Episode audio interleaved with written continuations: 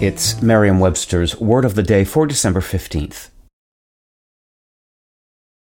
Today's word is talisman, also pronounced talisman, and spelled T A L I S M A N.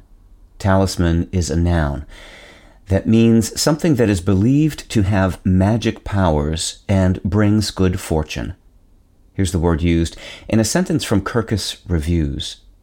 Brooklyn born Margaret Wise Brown demonstrated her quirky personality early on, once toting a rabbit in a basket onto a train. This rabbit became a talisman, as Brown wrote 26 books whose titles bore the words bunny or rabbit. The English language may have borrowed the word talisman from French, Spanish, or Italian.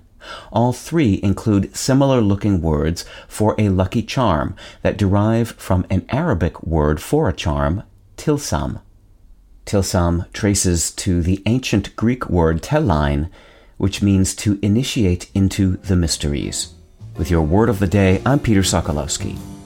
Visit Merriam-Webster.com today for definitions, wordplay, and trending word lookups.